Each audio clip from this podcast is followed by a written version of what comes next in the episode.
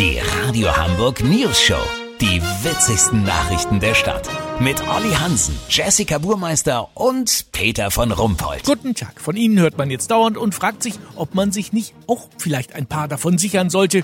Die Rede ist von Kryptowährung.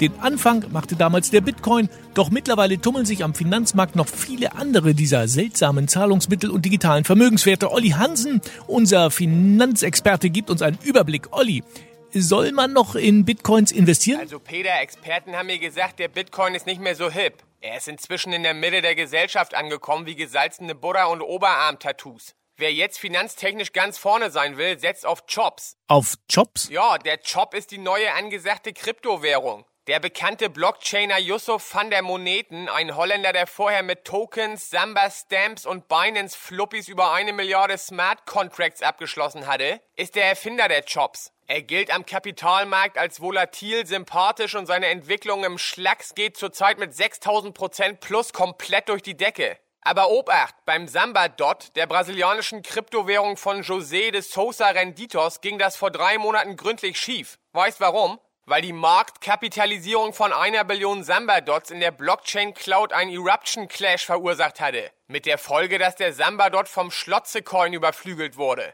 Wie sagt ein altes Kryptosprichwort so schön? Wer den Token pusht, muss auch die Contracts sign. Olli, ganz ehrlich, ich habe kein Wort verstanden, aber äh, mal so gar nicht. Peter, einfacher kann ich das nicht erklären. Aber lass so machen, wenn der Chop sich an der Umtauschbörse Bitfinex stabilisiert und damit über 5000 Triggers an der CoinMarketCap erreicht, besorge ich dir mal ein Portfolio, das du dann mit einer Mind-Software ganz easy traden kannst. Hättest du dann exklusiv. Nee, lass mal. Vielen Dank für gar nichts, Olli Hansen. Äh, Kurznachrichten mit Jessica Burmeister. Preisanstieg. Hühnereier werden immer teurer. Dafür sind Froscheier billiger geworden. Alarmsignal. FDP-Politiker Wolfgang Kubicki ist gestern ohne zotigen Altherren-Gag ausgekommen. Ich lass mich jetzt komplett durchchecken, so der 69-Jährige zur News Show. Kokainkonsum in Deutschland stark angestiegen.